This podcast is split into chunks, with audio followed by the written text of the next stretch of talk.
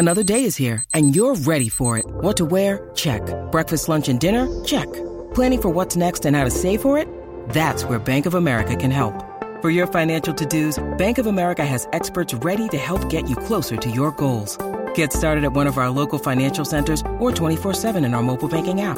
Find a location near you at bankofamerica.com slash talk to us. What would you like the power to do?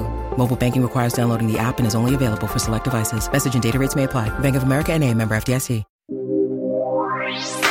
You are listening to the Glass Cannon Network, the premier source for role-playing game entertainment.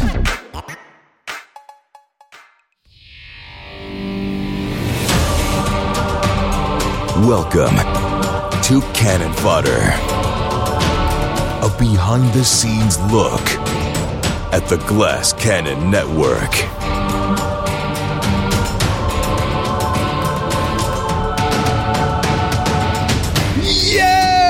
Is going on, everybody? Welcome back to Cannon Fodder. It's me, your old pal, Joe O'Brien, and it is Wednesday, October 18th, 2023. And I'm Troy. I wasn't in the Discord, so I didn't know the show was starting. Lavallee. And I'm like 90% sure whatever tech situation we have going on here just pinged when you went in the Discord and they heard it in the show. Like, I'm, I'm pretty sure it went in, unless it was just on my end. But uh, hey, guys, don't worry. Troy's in the Discord. Well, Hey. hey, he did it. Uh, welcome back, everybody. Uh, That must have sounded really funny to you because so if you're not in the Discord, you don't hear the intro music of the show. So you were just sitting in complete silence, and then I just screamed in your ear, And I don't have it on uh, our video, so I'm not watching you. I was I was looking on Amazon for a Halloween costume, and then I just heard! I'm like, "What the stop? Why are you yelling?" Oh, the show's starting. Cutting it awful close, buddy. Just now looking for a Halloween costume. Oh, Dude, this is classic on. Lavallee. I know. Uh, Dude, we're going to Chicago and St. Louis next week. This is insane. It's insane. I mean, you were putting up Halloween decorations on September 1st. Why? I was. Why were you not ordering a Halloween costume at that time? Dude, I just put up a nine foot Stay Puft Marshmallow Man on my lawn yesterday. I was like, I know it's 165 bucks, but I really want this. Now I got, it brought me so much joy. I looked at it like six times yesterday. I'm like, look at that. Uh, so I'm still getting ready for it, but I'm like, holy shit, there's just so much going on as always that I forgot like, oh fuck, we're going to Chicago and this is our Halloween show. We haven't even talked about this on the show. We're sold out in St. Louis. We're, we're getting pretty close to a sellout in Chicago. Chicago finally came around. If you're coming to those shows, put on a costume. It's Halloween. It's Halloween. Put on a costume. I'm, I'm going to be costumed up. St. Louis sold out again. Yep. Because it's sold out. They opened up a whole bunch of new tickets and it's sold out again. So St. Louis, hey, give yourselves a hand, St. Louis. Great work. St. And uh, Chicago, yeah, Chicago turned it around. Just a, a few tickets left there if you want to pick those up. In fact, what is funny is there is one single VIP ticket left as of the taping of this episode for Chicago. Is there There's really? one VIP ticket, and it is essentially the last VIP experience left for the year. Like all the other shows are sold out in VIP. So if you want that last John in Chicago, uh, head to our head to our website, pick it up, uh, glasscannon.com slash tour. Uh, man, this is this is going to be awesome. Oh, speaking of which, Yes. hey, how about this? You talking to me? If you want a them? free ride, no, I'm talking to them. Okay. I'm not talking Back to to you. I'm cost. talking to them. Back to the reviews on this costume. If you're going to St. Louis and you're going to, sh- or you're going to Chicago and you want a little free ride into the VIP, What? you can volunteer to help us out with merch. And I believe there's still a spot left for each show.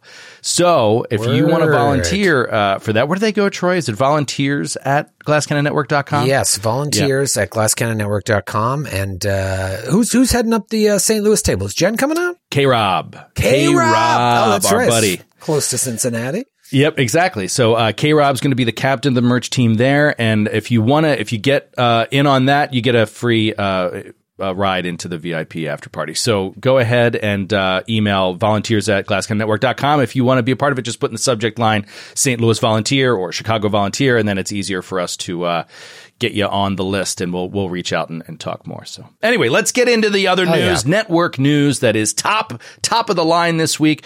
Uh, uh, first, Voyagers of the Jump is out, baby. Season two. It aired. It started this week. We mentioned it last week. It was coming. It aired to resounding success, which was not a surprise uh, for me at all. People in chat were going nuts. Uh, it was awesome. So uh, check it out wherever you get your podcasts. Uh, you can listen to Voyagers of the Jump season two. When Right. I went when I went into surgery last week, um, I was uh, concerned as the lights went out that I would never see season two of Voyages of the Jump. So I'm so glad I lived see it. We're all happy you lived, Troy. Uh, we we got through New York Comic Con. Troy was post. Do you just call it post surgery? 72 hours from surgery. I had, 72 hours uh, from surgery. He's in yeah. recovery. No doctor alive would have cleared him to travel to Comic Con, walk the length of the Javits Center, and then sit in a chair for two hours in front of an audience and uh, laugh a lot. That would that's bad for stitches. You know, I, I pride myself on the hustle. Uh, I think nowadays hustle is sort of like, uh, the, the younger generation, uh, doesn't like hustle. They're just like, give me money, help me pay my bills. Uh, but I've, I've taken things too far. I should not have been at New York Comic Con.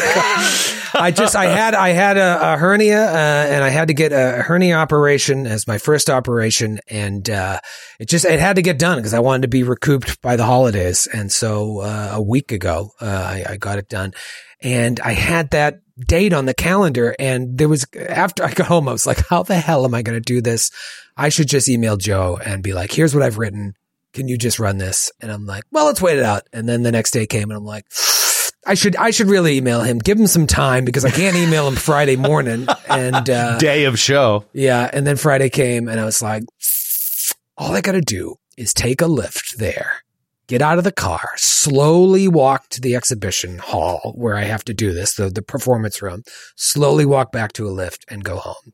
And it was, it was exhausting. Honestly, the Lyft rides were as bad as the walking because of all the fucking bumps in the car. I'm like, oh, I just tore it. Oh, I just tore the mesh. Oh, it's gone.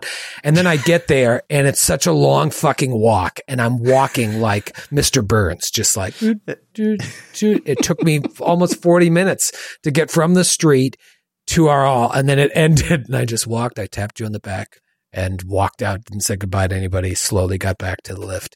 Uh, but I did it and I don't think I tore anything. So, you know, here we are. Here we are. You did it. You did it. Uh, Comic Con show was awesome. Uh, hopefully, we'll, you'll see that down the line. Same thing with San Diego Comic Con. We're still working to get that video out. Uh, A lot of legal and licensing stuff that's not has nothing to do with us uh, going on behind the scenes on that. So hopefully, you you guys will get a chance to see those shows. And if you will, of Fodder is the place where you'll find out the answers you need on that. We'll we'll keep you posted on that. Um, also, uh, want to keep you posted on the biggest news of the week, which is the subscription service beta is over. It's open. We're public. The new subscription service is open and active. If you've been listening to the show and kind of following the news on the beta, uh, be aware it is now open for you to transition your Patreon over to the GCN subscription service where you can get all of our uh, exclusive shows as separate podcast feeds fed directly to whatever podcast player you prefer and uh, subscribe to the shows you want in the order you want and and you know just as if it's its own podcast on each show, which uh, is very exciting and fantastic. And that post went out last week. So Yeah. Now, to Yeah. be clear, you're not paying for each individual show. You sign up for a plan, and then you have uh, the avail all the shows available to you at that plan, and you can pick and choose and subscribe instead of one giant feed. I know there are like four people that are going to miss that giant feed, but it's it's bad. It's it's not good for us. It's not good for anybody. We can't tell who's downloading what. It's impossible to find any anything. So the new service just gets rid of all of that, and. uh I mean, so far people have been loving it. Now, if you are a Patreon subscriber, you need to follow the exact link that was posted on the Patreon page to get the grandfathered in prices to the new plans. If you're not a Patreon subscriber or you were and you want to come back, just go to jointhenaish.com and join the new service. yeah, uh, can we put that link just in the show notes of this episode of Cannon Fodder? Like, Yeah, can't we I just mean, put that sh- link it- in these show notes? That link is in all the other show notes. It should be going into this one, but I don't know.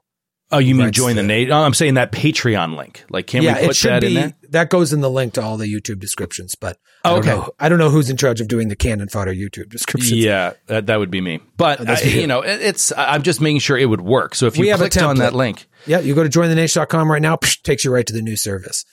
Okay, so you don't need to have a specific link if you're currently a Patreon subscriber. You If you're currently a Patreon subscriber, yes, no, you need to that's go what to I'm saying. Can we put that link in the show notes for this episode? of Uh, I'm sorry. Uh, maybe, maybe. We'll try. If it's there, click on it. Because yeah, the I mean, point, I- here's no- the point. Yes, if yes, you're you a can. Patreon, Here's why you can because it's useless if you're not. It, you won't do anything if you're not a Patreon subscriber. You have to be logged in with your Patreon email for that to have any use to you. Right. So basically, regardless if you find it in these show notes or on Patreon, on the feed on Patreon, where there's a big post that sho- shows you how to do everything.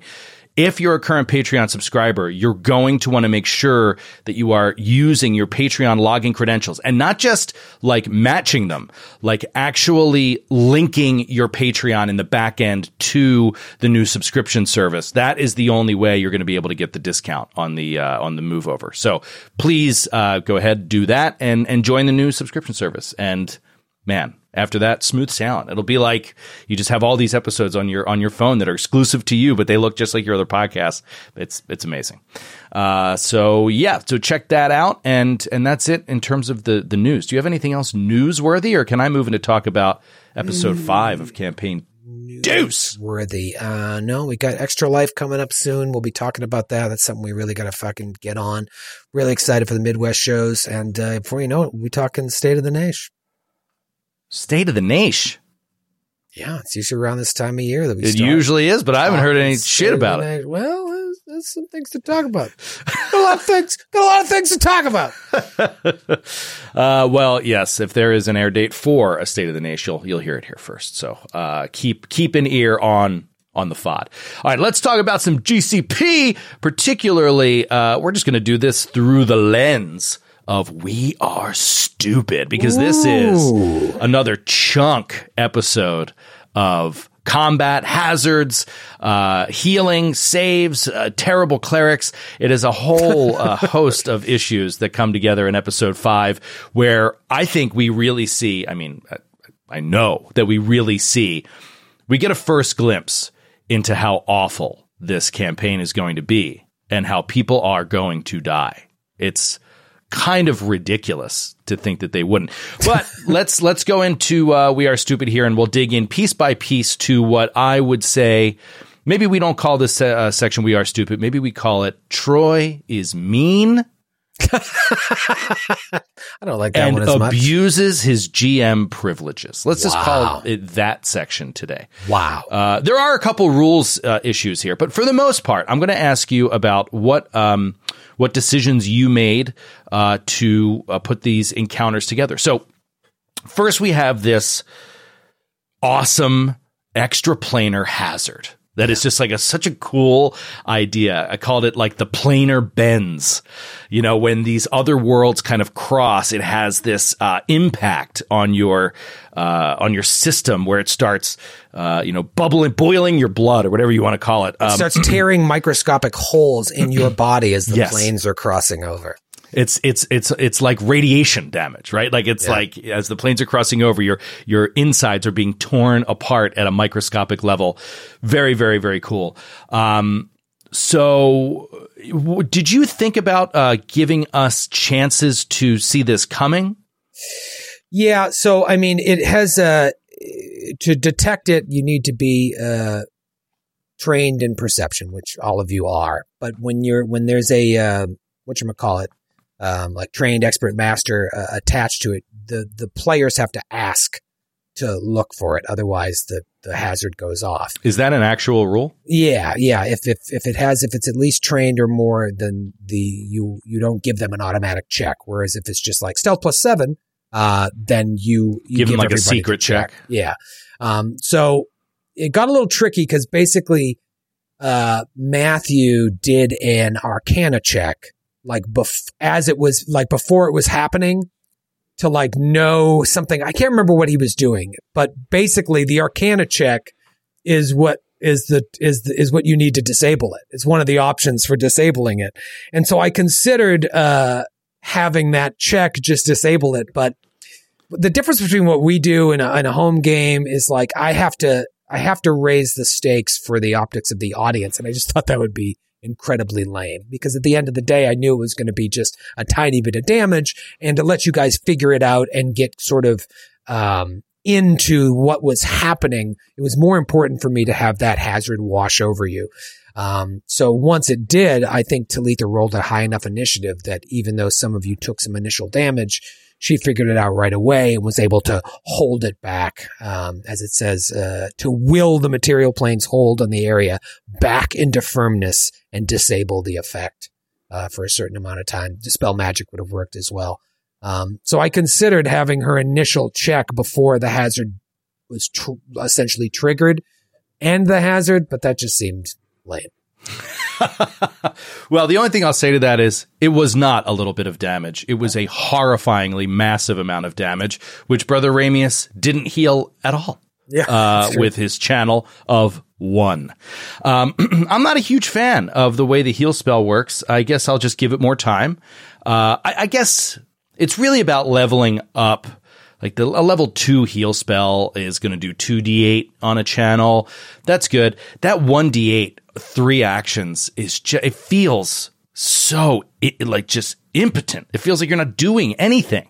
Whereas compared to the two action version, 1d8 plus 8 to a single target, which is awesome.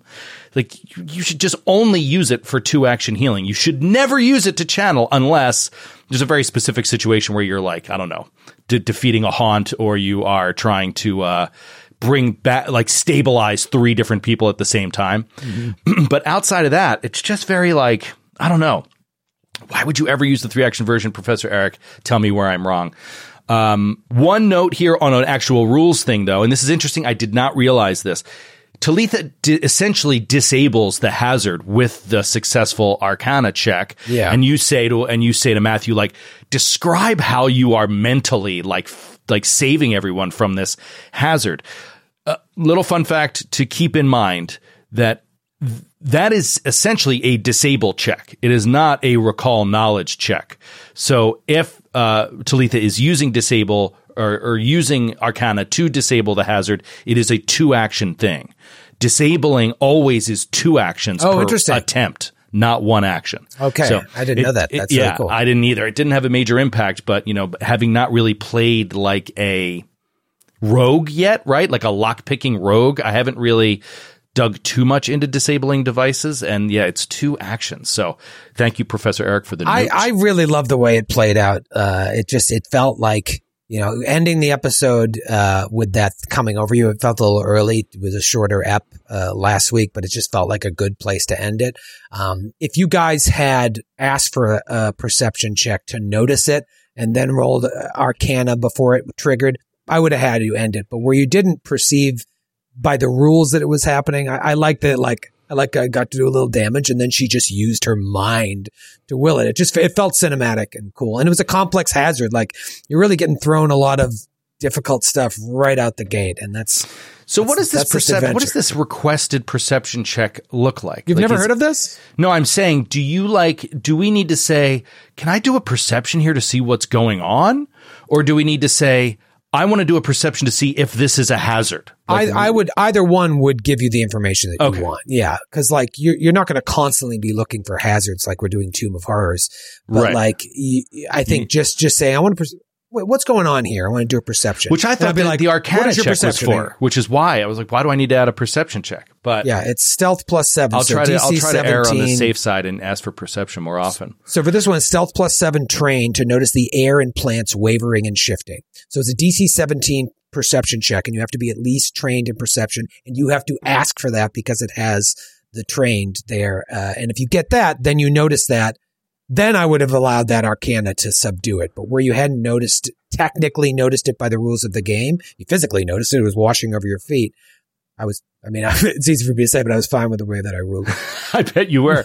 um, post this, uh, I do the treat wounds, and I have a, a I, I do the channel. Brother Ramius does the channel, very ineffective. So now I have to use bandages and stuff to just like treat wounds on Talitha, and I get a crushing roll. And at that moment, I say, "Oh man." Uh, I, I was thinking about upping the DC because we were so down on hit points. Because you up the DC of a medicine check uh, to treat wounds, you can heal more hit points. We talked about this last week when we talked about critting on the medicine check to treat wounds. so I mentioned, oh man, I wish I would have upped it. And Professor Eric points out that I am stupid and I had missed this point that you can't choose to up the DC until you're an expert in medicine. And then you can't choose to up it to the next level until you are a master in medicine. Like I, I believe it's like the way that it works. Or maybe you only have to be an expert, but you definitely have to be a floor expert before you can start increasing the DC to 20 and then to 30 um, oh, interesting. So you just assumed you could do it.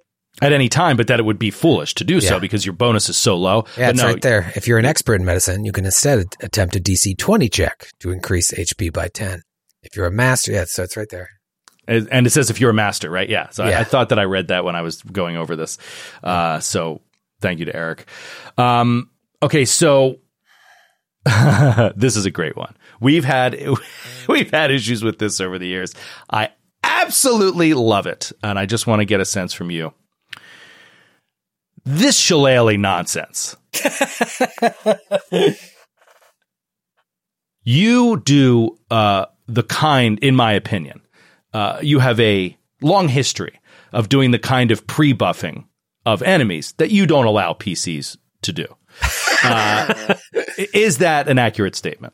Uh, no, I think that's a, uh, a biased statement. Okay. Uh, I, I, I tend to like, uh, usually follow the, uh, suggestions in the book. It's like, if the enemy knows they're coming, they will precast this, this, and this. So if, if, if the writers have given me that leeway, I almost always take it. Um, now, but I, but I try to stay true to that. I'm like, did they know you were coming? If they didn't, then I wouldn't do that. You know, that, that happens all the time. It's like if the enemy knows so and so is approaching, it precasts this, this, and this.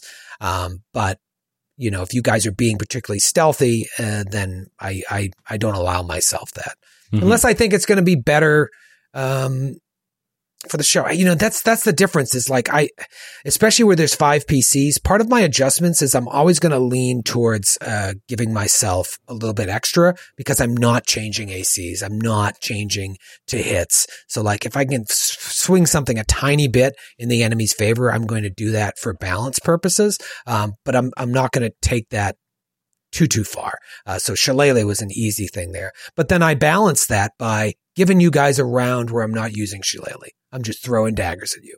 I'm Yeah. just- it's like, okay, here's a chance. What do you want to do here? I'm giving you one round before I start laying you out. before you are dead. Like the shillelagh really is insane. Um, and I wonder if this is we are stupid, or if this is a, a conscious choice on your behalf, or or if I, I think that it's just being stupid. Um, I think. So Professor Eric points out that the staff can be tricky because it is a one-handed weapon that can be wielded two-handed. And it felt like when you annihilated Zephyr on that crit that you could have only possibly done it by using the two-handed base damage of what you do when it's two-handed. But he has no record of you ever saying you spend an action to grab it with the other hand, Yeah. which takes an action. Is that a mistake? Is that an, an oversight?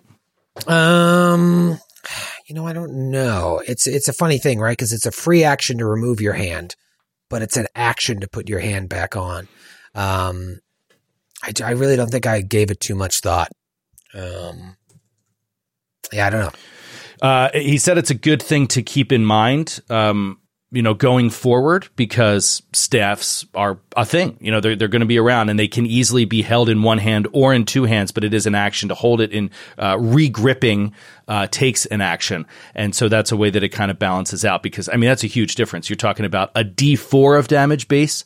Versus a D8, and when you shillelagh it, it's two D4 versus two D8, right? And then if you crit, four D eight, whatever, two D eight times two. So it, it gets pretty brutal. Yeah, I, I I would say it's probably an oversight. Um, but um, I'm not going to beat myself up about it. you know, because I'm also like uh, I'm also doing things to like give you guys a chance by like moving further than I need to and whatnot. Whereas like I may be using extra actions that I didn't need to use that I could have used to regrip. But you know, I'll, I'll hold I'll hold myself that uh, hold myself to that more going forward. Um, you know, and by say going forward, I mean like by episode 15 or so, since we've recorded yes, a bunch it's, of we're recorded pretty far ahead. um, because I would I would make you guys do it. I, I get it. You know, at first it's kind of like, well, it's, it's- why is this an action? You know what I mean? If it's free to take off, why is it cost? But it's not just gripping; it's like w- wielding. it's a it different for set, stride. right? Yeah, Which Yeah, is a really good way to transition into, uh, let's see if we can bring this up here. Something uh, I like to call, where do we have it here? The monastic archer stance. Oh man, We're Let's gonna- go back to talking about this again. I emailed Kate with my ruling. So how do you want to talk? how do you want to talk about that? Well, it came up in the episode. Uh, Yeah. Well, you emailed Kate about a ruling that you did not tell the audience about because you made a different ruling based on uh, what we were, what Professor Eric was saying last week. Um, you said that you could just drop the stance. Um, you know, No, I said you could, you could, you could. That kicking and punching would violate the requirements. right, and right, that right, would right. be enough. So that And would then- automatically drop the stance. Right. And then Um, after the show, I looked at it again and I saw that there are actual require, require, requirements, capital R, that we were thinking of it more in terms of interpreting the sentence like, well, this, if you kick and punch, you're violating the requirements. Well, not technically. The requirements, uh, if you bring it back up, are pretty clear. You're unarmored and wielding a longbow, shortbow, or bow with the monk trait. So let's just, let's take armor out of the equation. The way you violate the requirements is by dropping or stowing the bow. And the reason you would drop it instead of stow is that it's a free action to drop, where it's a an action to stow. Um, but then again, it's an action to pick it back up. So, like I told Kate, it's like once you go to monastic archer stance, you're pretty pot committed to doing that. And when you want to get out of it, you drop the bow and move on with your life, or drop the bow and use an action later to pick it up. Yeah. Uh, what happens in this episode is we have a discussion over if her moving uh, drops the stance that she was holding. And Professor Eric writes in to say it does not drop the stance. You can move freely while in the stance. And so the new ruling that you're making and that we should be focused on going forward, and I, we might miss this in a couple episodes, but down the line we'll obviously get it, is the way Kate is going to break monastic archer stance is simply by stowing or dropping the bow. So like she does that, and then she's going to be out of the Or quickly donning armor. or quickly it's from somewhere. Hastily donning armor. Um okay yeah makes sense very clean i thought that mo- i thought that the stance meant like your feet are planted once you're out of that zone you've left the stance but that is not the case you can move freely and still be part of that stance the only thing that's going to change it is getting that bow out of your hand Yeah. Everyone is talking about magnesium. It's all you hear about. But why? What do we know about magnesium? Well, magnesium is the number one mineral that 75% of Americans are deficient in. If you are a woman over 35, magnesium will help you rediscover balance, energy, and vitality. Magnesium supports more than 300 enzymatic reactions in your body, including those involved in hormonal balance. From functional medicine doctors to mental well being and female hormone experts, we all know that magnesium is the one mineral to improve all aspects of well being and health. But which one? Magnesium Breakthrough from Bioptimizers, the trusted choice recommended by leading experts with seven best absorbed forms of magnesium to ensure your body receives the support it needs for overall well being. Go to bioptimizers.com slash balance today and use code BALANCE10 for 10% off. Support your journey to wellness at B-I-O-P-T-I-M-I-Z-E-R-S dot com forward slash balance. Magnesium Breakthrough from Bioptimizers, your foundation to optimal health and vitality. Okay, let's. Uh, oh man, there's just a. it's so funny. It's like the two-handed shillelagh thing. It's just like on the crit on Zephyr, and then Professor Eric's next next point is uh, same on Talitha. Then his next point is same on Brother Ramius because. Oh, those Oak Stewards were just base t-balling us. Like, Yeah. swam, swam, I just, you know, I wouldn't have thrown the dagger. I wouldn't have thrown the dagger. I would have just started with it in two hands, except for Yeah. the guy that was sawing off the unicorns. Yeah, and he also says like I don't not a major change in how things probably would have played out, uh, except it's something he just says it's something to watch for staff combatants in the future who also cast. Yeah, for sure. That was, it was it was definitely an oversight. But uh, if I if I had thought about that, I still would have been able to do everything I did, just used a different action economy. Okay, two things left, and then we're going to move on to listener mail. Uh, this is a Good stuff? This is one of our blind spots. This is this is one of our blind, and I know this. We have a few. I know. I absolutely know the the rule, and I still just get it wrong. Uh, I, I want to try to bring it up here on Demiplane. Um, here it is. So do do do do. Throw it right up there. Dying. Uh, Oh, when yeah. you're dying, you're bleeding or otherwise at death's door. Blah blah blah blah. You must make a recovery check. We're doing all this correctly. Your dying condition increases by one if you take damage while dying, or by two if it's a critical hit. If you lose the dying condition, uh, you blah blah blah blah. Any here it is. Anytime you lose the dying condition, you gain the wounded one condition or increase your wounded value condition by one if you already have that condition. So the blind spot that I have or that we have is we always increase the wounded condition by the dying condition. So Yeah. if they were dying two and they come out of it, we're like, okay, you are stable, but wounded too. Dude, I do it all the time, and you're just like, yep. we just, I think that you know why, I think I, give two thumbs up. I yeah, I, mean, I was like, Hundo. I- honestly, I think that's how it was in the playtest. Unless I'm misremembering, I feel like that's how it was in the playtest, and they changed that. And we played a lot of playtests, and for some reason, that's one of those things that stuck in. If not, I don't know. I kind of like that but it is it's so much more dangerous, right? Because now if you're wounded two and you get crit again, you die. So it's Yes. stupid. And I bet you if it was the thing in the playtest, people were like, people are dying too much because of this. Just make it wounded one, and then if you die again, you go to wounded two. Uh, so that makes sense. But yeah, that's going to probably happen again for a few more episodes. Yeah, probably. But you know, well, I mean, knowing this campaign, it seems like we're going to be uh, coming out of the dying condition an awful lot. So we, we do have to track that. And the way Professor Eric puts it, I think, is nice and simple. A very simple sentence: the dying value does not affect the wounded value. Wounded only tracks the number of times you've come back from dying. So Yeah. one. A wounded one for each time you uh, went unconscious and then came back. Uh, so that's pretty clear. We just got that wrong. Yeah, it's just two it's just a blind spot for us. It's, it's, it's a funny little blind spot. It's great though. I mean, just realizing that uh, it's going to save lives. Because if we had played it the other way for all of book one, you would have been so many deaths. Totally. You know, because people go down so much. And like, if you're wounded too, and you think that like, if you get crit, you're going to die, it changes how you're going to play. Now you've got to play defensively and you're not setting up your allies. Like, your allies are fucked because you have to work synergistically. And if you're just like, I got to stay alive because if I get crit one more time, I'm going to die just because of a rules mistake, it, it, it, there's a ripple effect of shit. So I'm glad, I'm glad that, uh, we caught that one. This is something I don't want to get into today because I want to think a little bit more before I talk about it. But something happened in this episode to me in particular that uh, brought up an interesting question in my mind, which is how do you prioritize who you heal? Like when you're the healer and everybody's down and not just down like unconscious, like somebody's dying, somebody else is at one hit point, but still up.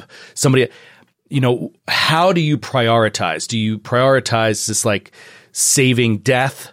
A character from death, you know, a, a, even a risk of death, or do you, you know, keep up the one that's already up because they don't have to like get up from prone and pick up their weapons and all that stuff? And Do you keep the damage dealer alive? do you keep the, damage dealer Yeah. alive, or do you keep the favorite character of the show alive? you know, it is uh, That you know, power is all in your hands. Exactly. And I don't I it's it's interesting and it came up in, in this episode and I made a decision at the time and uh, listening back to it I was like this is an interesting conversation I think for another day as we keep uh, going through this adventure. I want to keep analyzing. Like when you've got two targets that both clearly need healing and channeling seems like a waste because it also will heal a living enemy.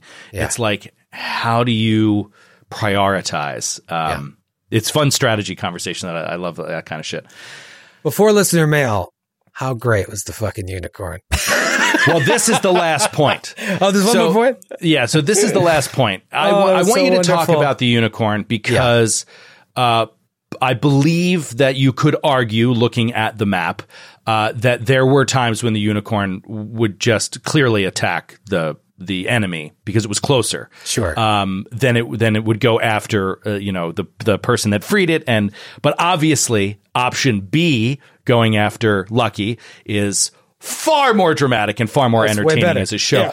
It did that factor into your decision making here at all, uh, or were you just sort of like going with your gut at moment to moment? Yeah, I mean, like sometimes when I read these adventures, I really care about what the author's intent is. And taking into account that like the author and the game designers are are are thinking about balance when they give you certain suggestions. You know, like the unicorn attacks the nearest person, whether it's an oak steward or a PC.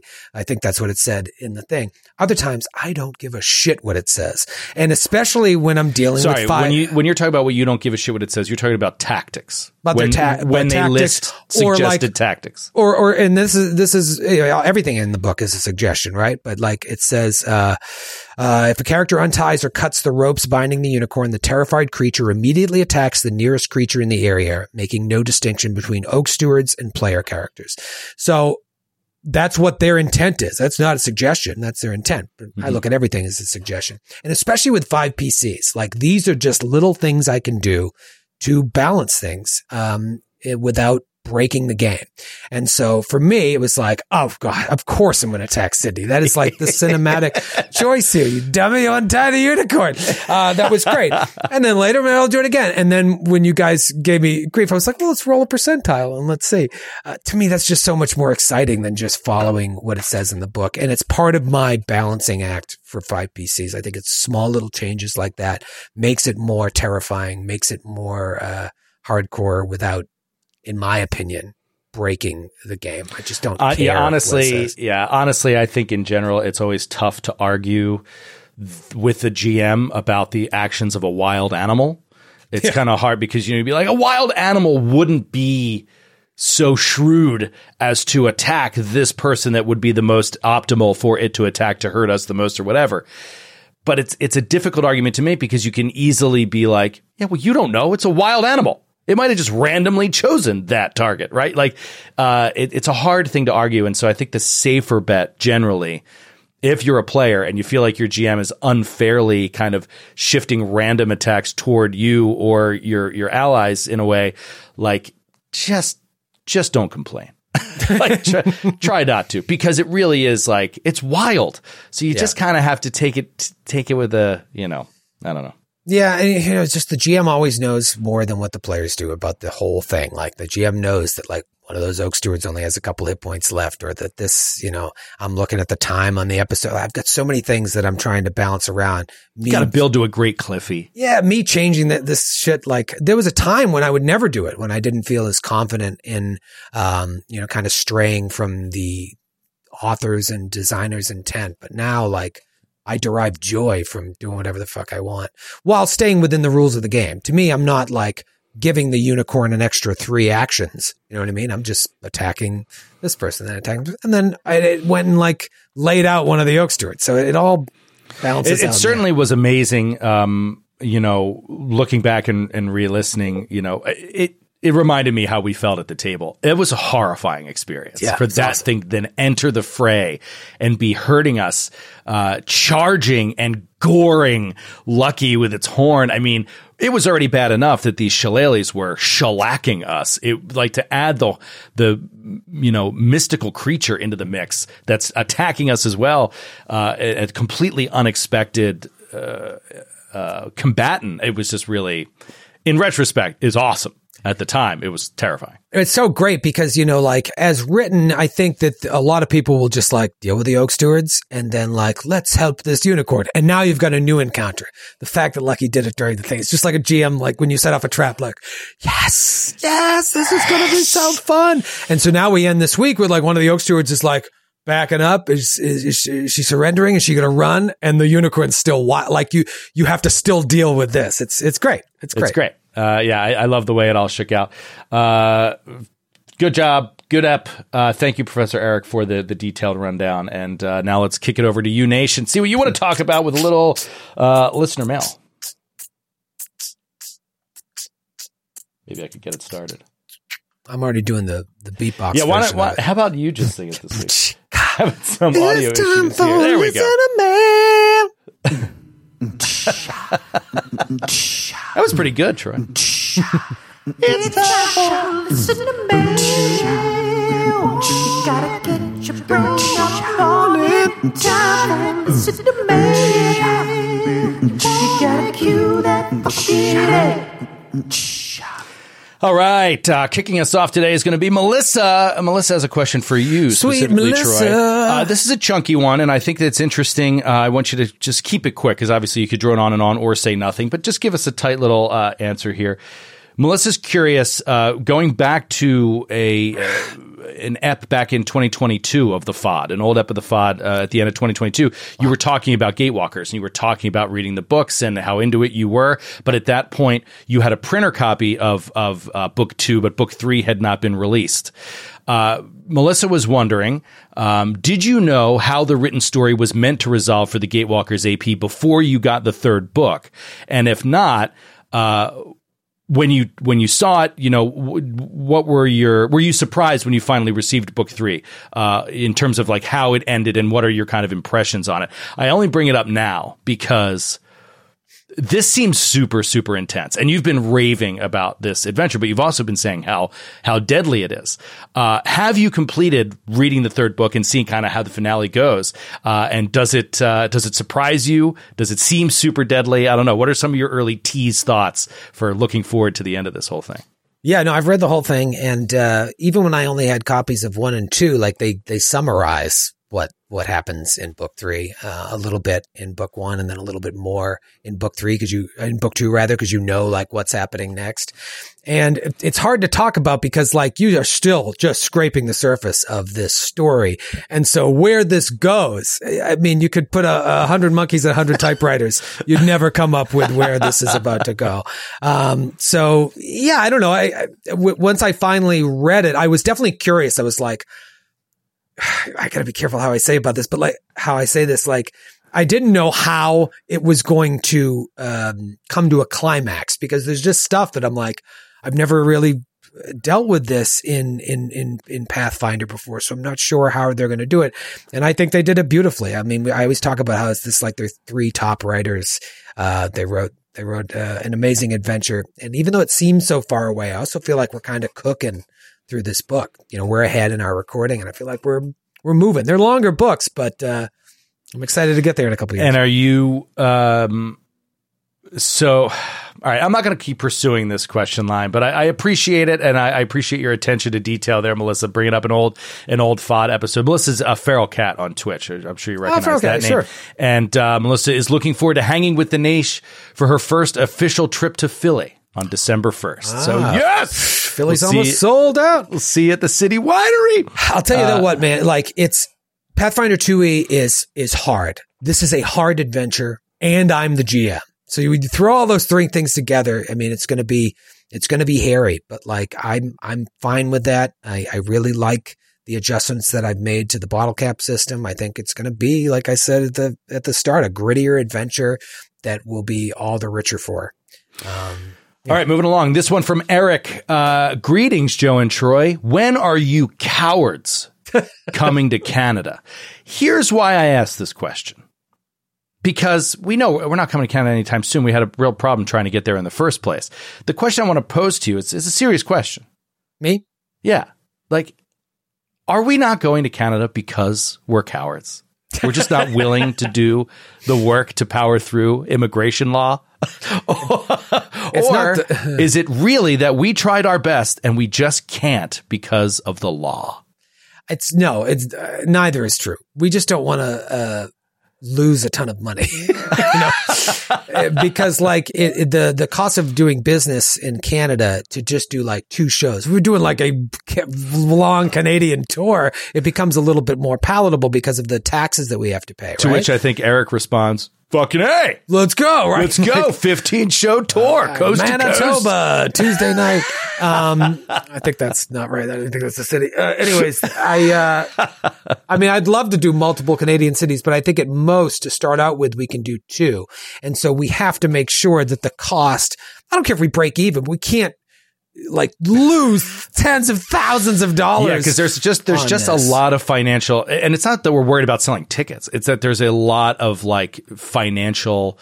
You have to pay for the privilege to go to another country and make money off of their people. You have to pay a lot uh, for that privilege. There are some fucking so- states that we have to do that with. Like we're now going back there again because like there's certain laws in each state. dude. we, we've got to pay if those. we didn't have, if we didn't have to go to L.A. on business to do a show, we would never do a single show in California because the state of California is just like, hey, hey, we want to let you know we don't want you here and we never want you back. Like that's what their laws are. Their tax laws basically say to any business. So uh, it is it is brutal. And uh, yes, maybe we are a little bit cowardly, but uh, what we're afraid of is going out of business.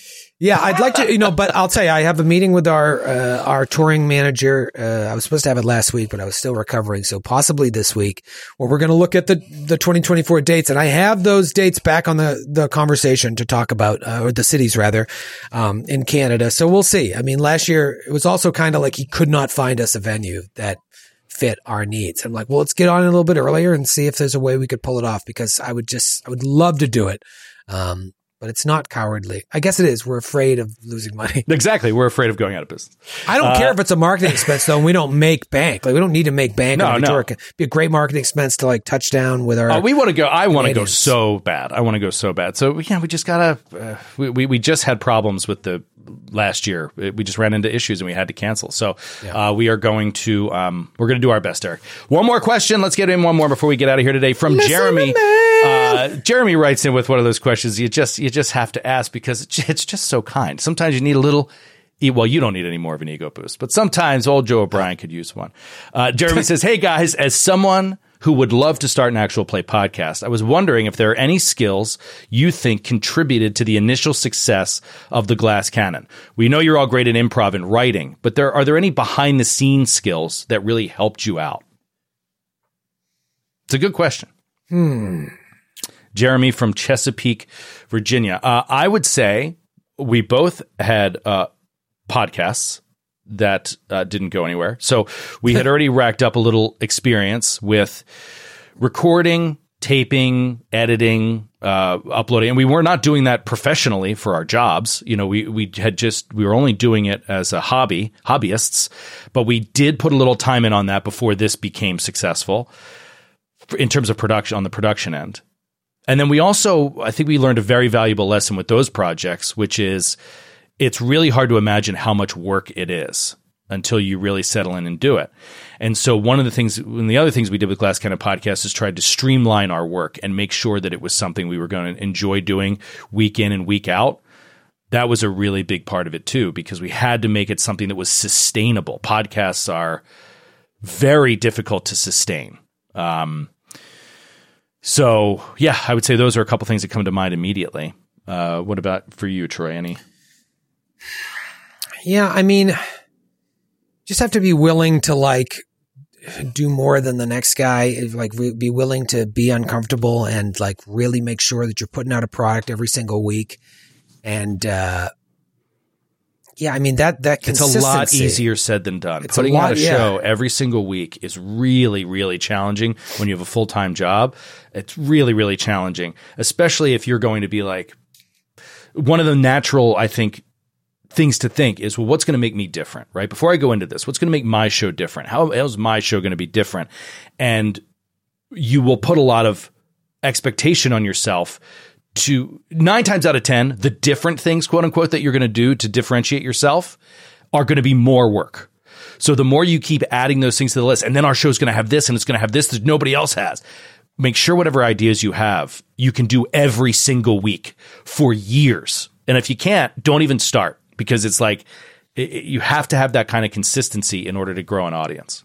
and you got to work on your craft. You know, like there's a lot of people I see. You know, I'm on social media a lot that just like complain, like, "Well, I can't. Why can't I get on a, a, show? Why can't I do do this?" Or they're just like, I, this, there's one person in particular I'm thinking about. They're just sitting, they shit on everybody. It's like, why don't you instead of doing that, why don't you go work on your fucking craft? Uh, you know, instead of ask, you know, begging for money to pay your bills, go work on your craft. And same thing. It's like you want to get better at something, work on your craft. Run games outside of this. Play in games. Play with other GMs. See how they do things. Like, uh, that, that kind of stuff is going to set you apart because there might be someone that's better at improv than you. There might be somebody that's funnier than you. Um, but if you can be a, know the game better than uh, the next guy, or you can have like find out what you do best and then do it better than anybody else. You know, I remember Skid was taking like improv classes early on. Remember, he was like, "I'm doing this. I'm going to go take some improv classes just because we're, we're doing this. I want to be better at that." Find any opportunity you can to like improve different elements of your game. Um, that'll really help. Uh, yeah, God, I Yeah, can't imagine what it'd be started out right now. There's so many more uh, people doing this than there were than than we did it, and trying to stand out is is really tough. Yeah, I think that one one mistake that could be easy to to fall into is to say, okay, I'm going to start recording this campaign with my friends, and this show is going to be successful on the first try, you know. And it's just you have to be willing to make mistakes and to learn from those mistakes. And uh, one thing that would be a really really great idea is taking the time to to record, edit, make things that you're not intending to release. You know what I mean? Just dry runs, dry run after dry run after dry run to ma- make sure that, like Troy said, you're working your craft because the craft isn't just the performance; that's part of it. But additionally, it's it's the it's the recording quality, it's the room noise, it's the echoing, it's the microphones, it's the buzz in the lines. You know, the the, the choices you make when you edit. And then having people listen to those that you trust that are close to you and say like what do you think? What do you like? What do you what don't you like? Because once you go in whole hog and you're putting it out there on uh, on podcast apps and you're getting graphics and all this stuff it's like you better make sure that you're putting out the best thing you've ever done. Otherwise it's never going to rise to the top you have to if like if your goal is to just like do this and like see what happens then yeah do do, do the amount of work that you're able to do. Um, but if you want to really break it you have to become obsessed with this. You have to become obsessed. Um, it brings two things to mind. I remember before we released episodes one two and three we had like spent all this time got it all together it was edited it was this. I mean those episodes still sound like shit compared to what we put out today but like we were ready to upload it and i there was like a little like tick, yep like it's something and I couldn't figure it out. And it was because the of an audio track on the beginning of each episode wasn't faded in. And there was just for some reason, no matter what I did, a it was literally only that it was like that. And it was something you wouldn't even notice. And it was like taking that out at, at our skill level at the time was going to be a lot of work when it was like ready to go or you ready to to like upload these. rebuild the episodes Yeah. it was a whole thing. And it was like, well, we have to do it. You know, I remember, I remember you and I have that conversation. It's like, we got to do it. So we did it. And it also come, brings to mind, um, John Cassavetes. I don't know if you know Cassavetes. He's like the godfather of independent film. I became obsessed with his I know work the name um, when I was working at Kim's Video and just learning more about American cinema. And um, so John Cassavetes is a really interesting guy where he would uh, he would do these big Holly. He got so disillusioned with Hollywood. He was like, I just want to I want to get together with people I want to work with and I want to make movies. And at the time, no one was doing that because you couldn't fund movies. Movies were expensive. So he would just be a, a nuisance on set to work with uh, because he hated working in the Hollywood system. He was the husband in Rosemary's Baby. So him and uh, the directors, uh, Roman Polanski, Roman would Polanski. constantly be at odds because Cassavetes could be a real asshole. And he was just doing it so he could take that money and spend it all on making independent films. And then between times, uh, like he would take all the money he'd make for films, and the first thing he would do is like take out the cast for a like a way expensive dinner and spend all this money building like those relationships. And then they would go and make films together. And he would also do theater. So at one point he's doing a play off off off off broadway just because like all he wanted to do was create. He just wanted to do work. And they had rehearsed for like 16 hours. This was like all non-union shit. 16 hours and people were like you know, just really in the trenches, cr- creating this show or whatnot. And I think Peter Falk, we'll say Peter Falk, who was like one of his main collaborators, was in the show and he left and he went home after a long day. They had been there for 16 hours and he was like, fuck, I left my keys or my wallet at the theater. So he goes back to the theater downtown New York, goes in there and goes to grab his keys and he hears a sound coming from like backstage. He's like, what the fuck? Is that? So he goes back there. He's like, hey, who's back there? Who's back there? He goes all the way backstage into the men's room of the dressing room of the theater. And uh, Cassavetes is on his back five hours after they had been there for 16 hours, like uh, just fixing a toilet in the men's dressing room. and it's like, that's, that's the level of obsession you need to be if you want to be great. That's one example. Uh, it's like everything matters. Know, that's a good little story. That's my It is. It is a good little story, and uh, I guess you could call it a skill. I, I don't. I don't really know, but we are obsessive. We're we're obsessive, uh, and I think that, that that's going to be important for your project too. If you take if you take everything too lightly with the quality of your product, uh, people are going to notice it, even if they can't really define it and say like, "Oh, it was because there was this little at the start of the audio track. Like that's why I don't like that podcast. No, nobody would ever say that.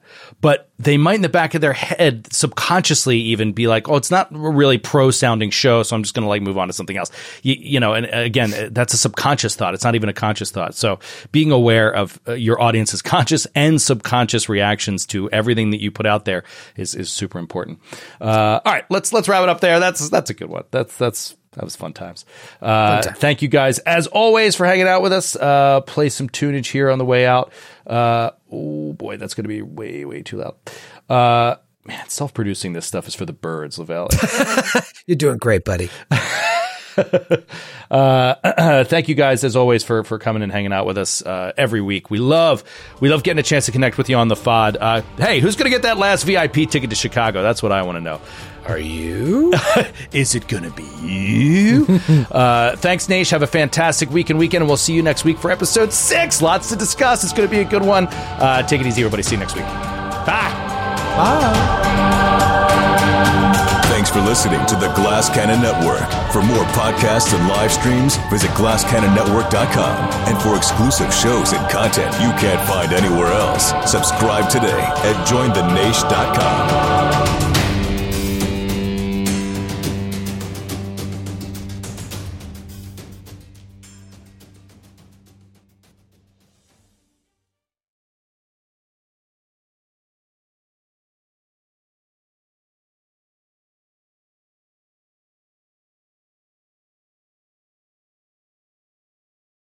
Welcome to a journey into the heart of the Texas Renaissance Festival, the nation's largest and rowdiest celebration of medieval fantasy. But what lurks beneath the facade of tights and turkey legs? Well, we dove deep into the empire to uncover a history marred by mystery and misconduct, murders, assaults, and other crimes that tarnish its legacy. This isn't just a fairy tale, it's a cautionary tale of power, fantasy, and the consequences that follow when they all collide. Search for Crime Waves Renaissance Texas on Apple Podcasts, Spotify, or wherever you're listening now.